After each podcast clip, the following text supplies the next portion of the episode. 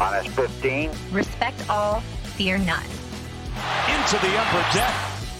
Intensity is not a perfume. Oh my goodness. Five, four, three, two, one.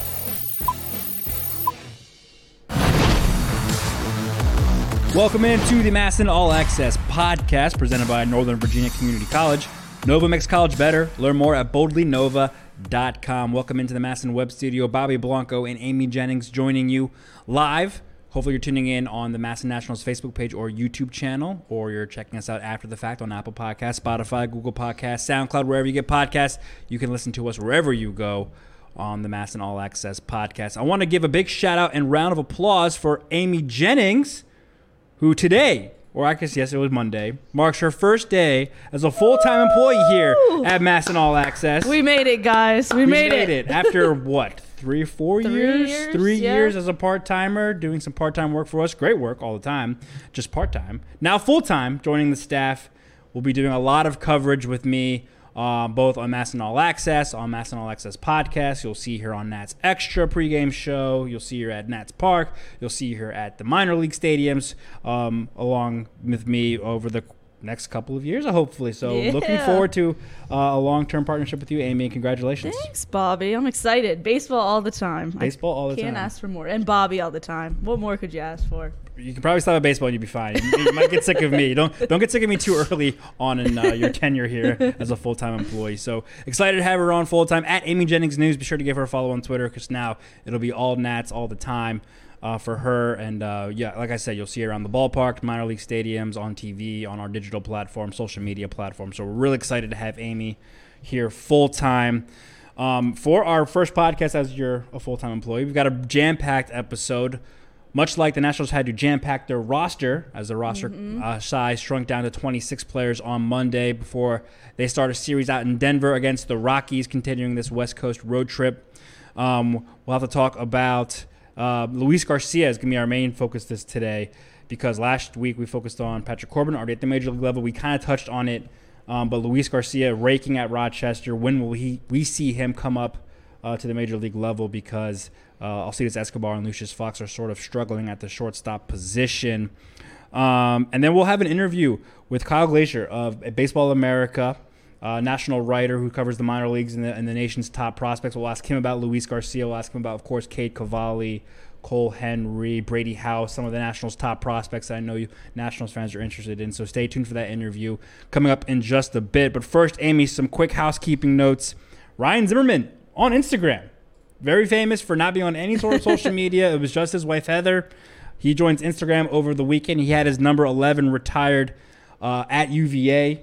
Uh, at Ryan Zimmerman, one word on Instagram, already verified, posting a couple of stuff already. So go follow Mr. National on Instagram. It's cool to see Ryan join the social media ranks. Isn't it crazy like how relevant social media is Yeah. in 2022? I mean, if you don't have Instagram, it's kind of like, especially professional athletes, it's kind of like crazy. Um, and I remember people would always like tweet stuff at Heather, and she'd be like, "Oh, I'll share this with Ryan," or um, you know, stuff like that. So exciting to see him break into the social media world and then of course having his uh, number retired at uva over the weekend so good stuff from ryan zimmerman always going to stay relevant in nationals news i think Yeah, of course. And he had his number retired at UVA down in Charlottesville over the weekend. He'll have his number 11 retired on South Capitol Street at Nats Park. June 17th and 18th is Ryan Zimmerman weekend, so be sure to get your tickets now.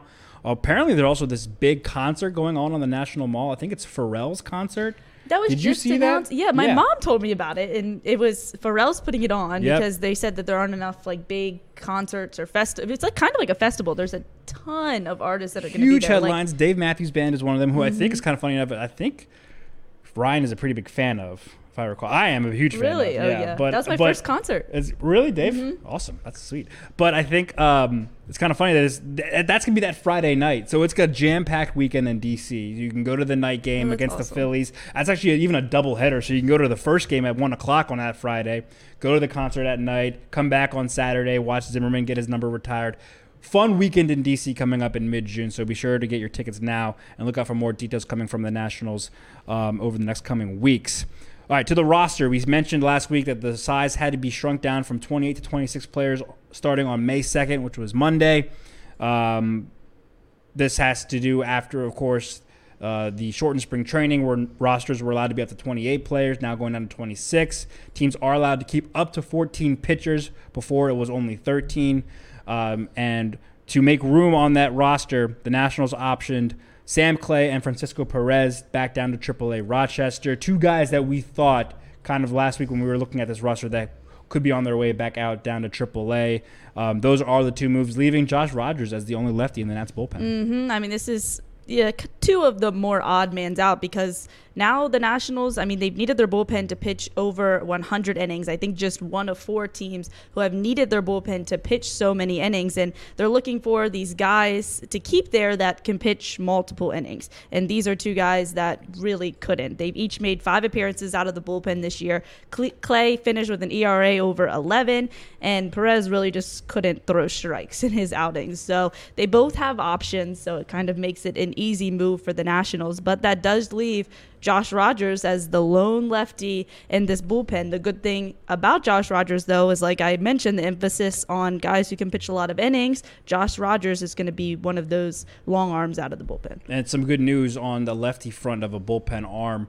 Uh, Sean Doolittle, I, I believe David Martinez said over the weekend that he's been able to start doing some light workouts, some light tossing, not throwing off a mound quite yet, but getting there. And once he's able to get that uh, to that point, they will send him down to Florida to start getting some innings and make then go on uh, to a rehab assignment for some minor league teams over the course. So he hopefully is not too far away. He'll join Josh Rogers as a lefty in that bullpen.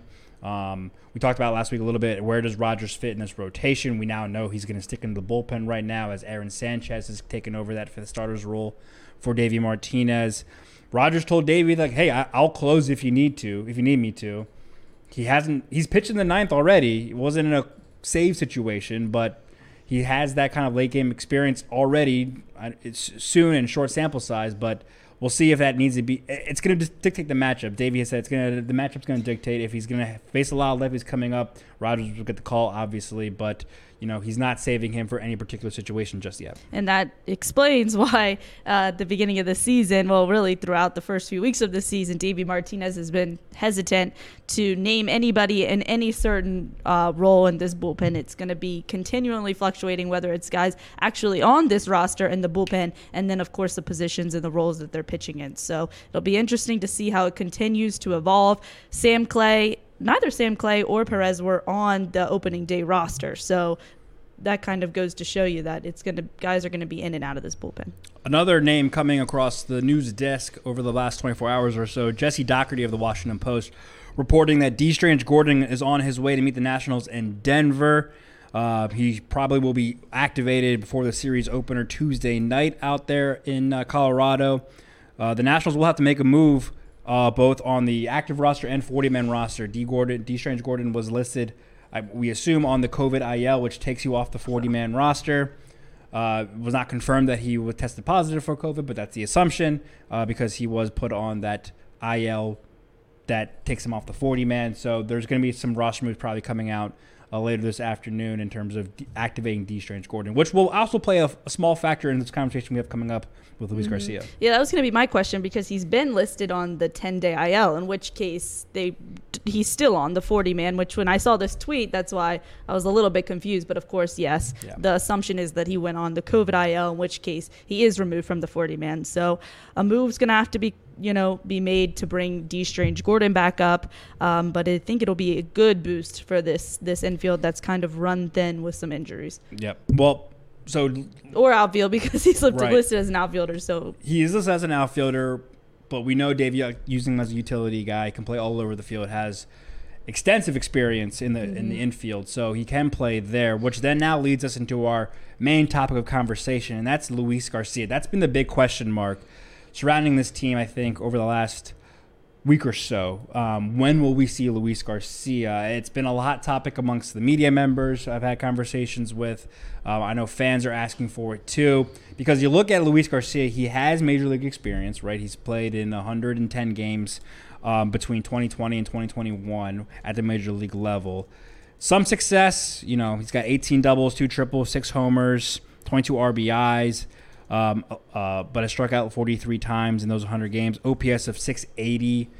So sub substantial success. But in AAA this year, he's absolutely raking for the Rochester Red Wings. 337, 398, 390, 596 is his slash line for a 994 OPS. Four doubles, two triples, five homers, 15 RBIs, nine walks to just 14 Ks. And then you look at the major league roster, Amy, and you see Alcides Escobar and Lucius Fox really struggling. You have to wonder what, what what's the holdup? Why is Luis Garcia not up with the Nationals? Exactly. I mean, Alcides Escobar is hitting 195 with a 469 OPS uh, with two errors at shortstop. And of course, the hope is that Luis Garcia is going to play shortstop uh, for the Nationals. That seems where the position that he's going to stick at. So I think the only, I mean, obviously the bat's there. And if you compare these two, why wouldn't you bring Luis Garcia up? I think the only concern is his defense. He does have four errors in AAA Rochester this year, and I what Mike Rizzo says they don't want to promote him, and then you know he struggles defensively, and then they have to demote him, and that completely you know ruins his confidence.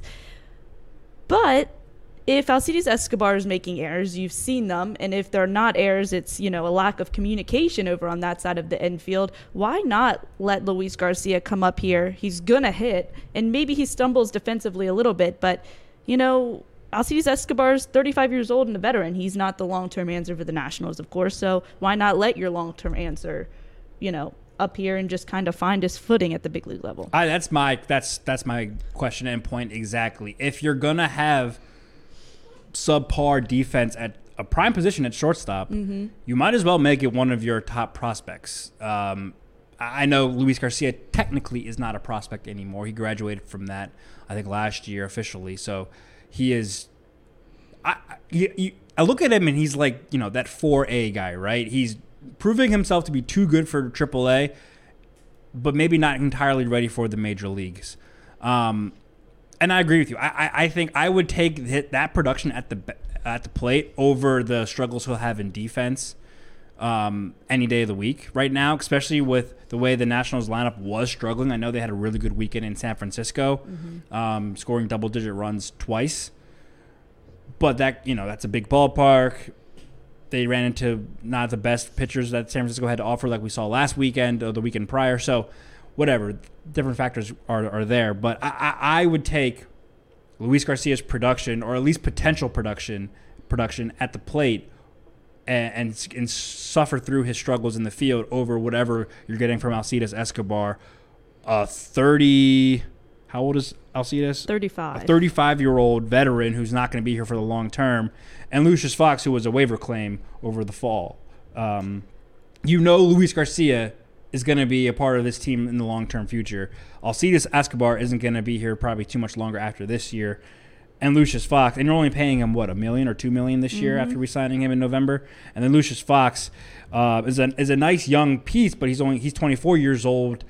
Uh, you you can have him be in the minor leagues as, as opposed to Luis Garcia, I would think right now. Yeah, and I totally get starting him at AAA and seeing how he does through the first, you know, f- few weeks of the season. But he's proven himself. I mean, especially at the plate. And I mean, I know they say that there's been some questionable scoring as well that he probably would have a handful of more errors uh, but they've been a little bit generous with their scoring but then they say he makes plays that you know you don't even see at the big league level that are so flashy and just you know makes your eyes go what um, so why not you know let him come up stumble a little bit because you know he's going to be there in the future uh, there's no sense in having just like you said subpar defense in Alcides Escobar when for what Yeah. for what I'd almost think it's the bat is 10 times as good right now so put him in there see what he can do and you don't you're not going to have to demote him in theory because he can't really do a whole lot worse than Alcides Escobar at this point Right, and I think so. Two things, I, I guess, to play devil's advocate, my two questions as to why he, or, or I guess possible solutions would be, one, like you mentioned, Mike Rizzo and Dave Martinez, they don't trust Luis Garcia right now at the major league level. Um, not they don't trust him for the long term, or like don't like like the player. They just don't fully trust him to handle everyday reps at shortstop where they want him to play. He has been better at second base, but they want him to be the shortstop. They want him to be the heir apparent to Trea Turner at shortstop at, at the, the prime position in the infield for him. Um, and then two, is it a service time question? And I don't think it is. I, I, I've talked to other people around the organization and in the media. No one seems to think it's a service time thing.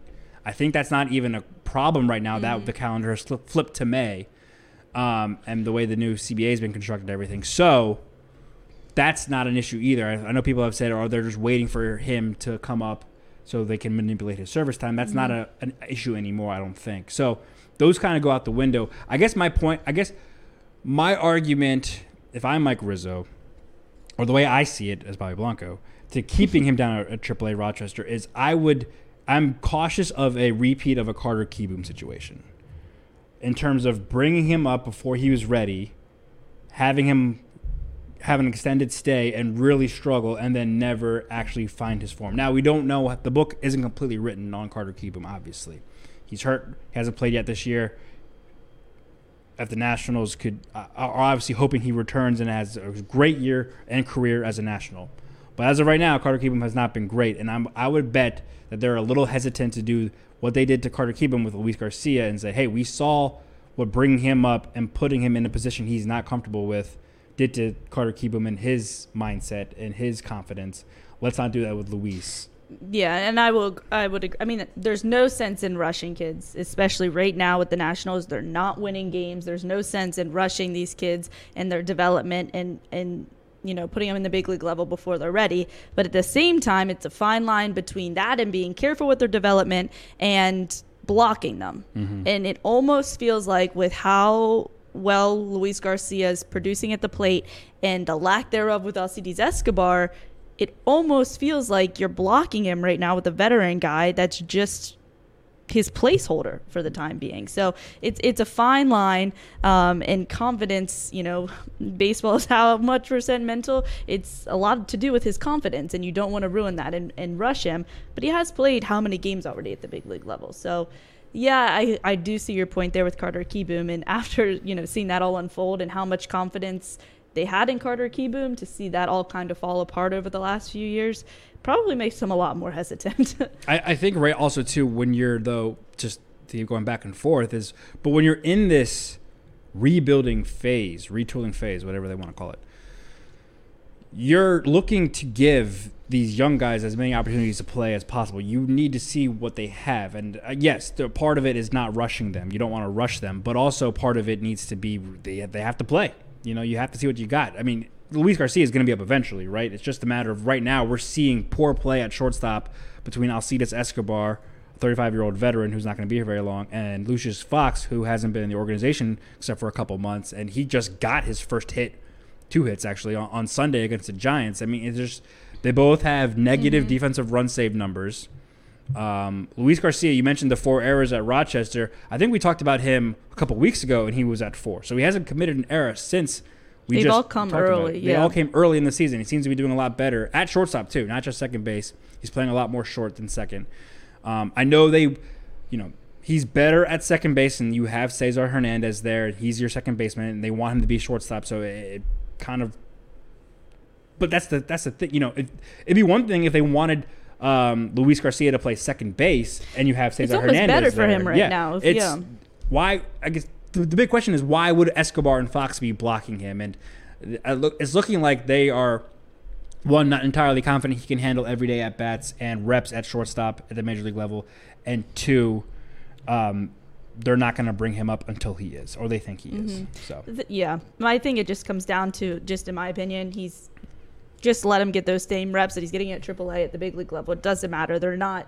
I mean, of course they want to win games, but Right. they're not. That's not the realistic goal. The realistic goal is developing these guys and developing your team that's going to be there two years from now. So, you know, let him get his footing at the big league level. Why not? I, I think I have more of a problem with, and this is nothing against Alcides, but the Escobar being there. Again, 35 years old, not going to be here for long term. You, you would hope, like, you know, picking up Fox over the offseason, you know, all right, here's a young piece that could possibly be, you know, depth for us and, and will be within the, um, not on the team, but or with, at least within the organization for a, a long time. So it, it, I could see it being Garcia. If you want to go through this the way they're doing it, I would say Garcia and Fox. But I could also see like, you want Escobar there to kind of help teach Garcia Mm-hmm. because he's you know again 35 years old, has played a lot of year. He's a former Gold Glover, I believe, at shortstop. Yeah. Um, and totally get why we started the season like this. Why Escobar's started the season at shortstop. Totally makes sense. Yeah. But it's just getting to a point where it doesn't make as much sense long term as you're heading, you know, deeper and deeper into the season. Yeah, and the like we said, the roster crunch does not help Garcia's case because now there's fewer roster spots to fill. We mentioned Dee Strange-Gordon possibly coming up and joining the team in Denver from Jesse Dougherty. You know, yes, he's listed as an outfielder. Yes, most of his reps have gotten become in the outfield, but uh, I you know.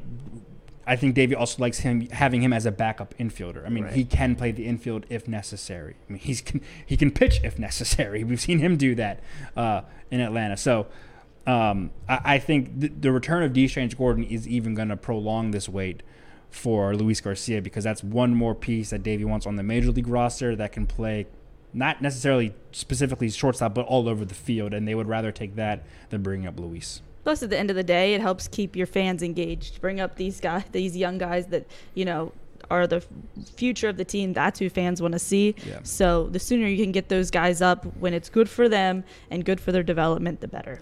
Speaking of the future of the team, we're going to talk a little bit about Nationals prospects, including Luis Garcia and some other big name guys. With Kyle Glaser of Baseball America, we caught up with him earlier today to talk about the Nationals farm system. Back on the MASN All Access podcast, now joined by Kyle Glaser, national writer for Baseball America, covering the top prospects across the country. Kyle, thanks so much for joining us. Yeah, my pleasure. Thanks for having me, guys.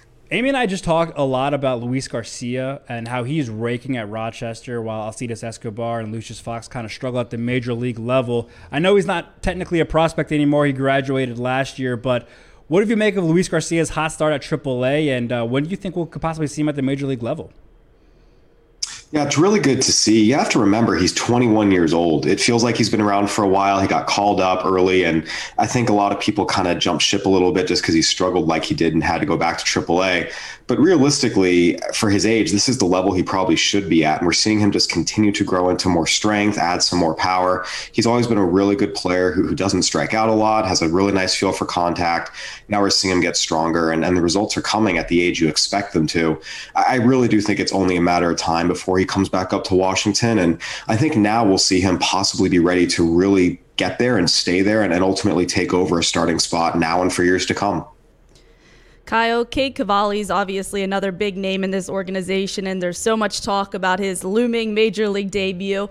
What have you seen from him so far this season, and when do you think we can realistically see him up in Washington? He has some of the best pure stuff in the minors. It's explosive, explosive stuff all the way around. The one thing that has kind of been the issue dating back to his days in college was despite how his stuff read on a radar gun, it was always a little more hittable than you expected. And we're seeing that now at AAA against some of the top level talent in the minors. He struggled there last year. He's actually struggling there so far this year as well. Uh, the strikeout to walk ratio is not great. So the stuff looks really good on a radar gun, but he's still having to figure out how to pitch a little bit, how to hit his spots, how to stay in the strike zone and throw consistent quality strikes. And that's just part of the natural development path. Um, but he still needs to take it. So I don't think his debut is coming in the next week or two by any means, unless a bunch of injuries hit. I do think that as he makes progress throughout the year, there's a very good chance we do see him at some point during the year. But there are some steps he still needs to take. He's not major league ready quite yet. Brady House, of course, last year was the Nationals' first round pick in the draft at number 11 overall. He is slugging this year to start at uh, Fredericksburg with the P- FredNats. Uh, what do you make of his natural power and uh, and talent at so far to start his pro career, and how fast can he rise through these uh, Nationals ranks throughout the minor league system?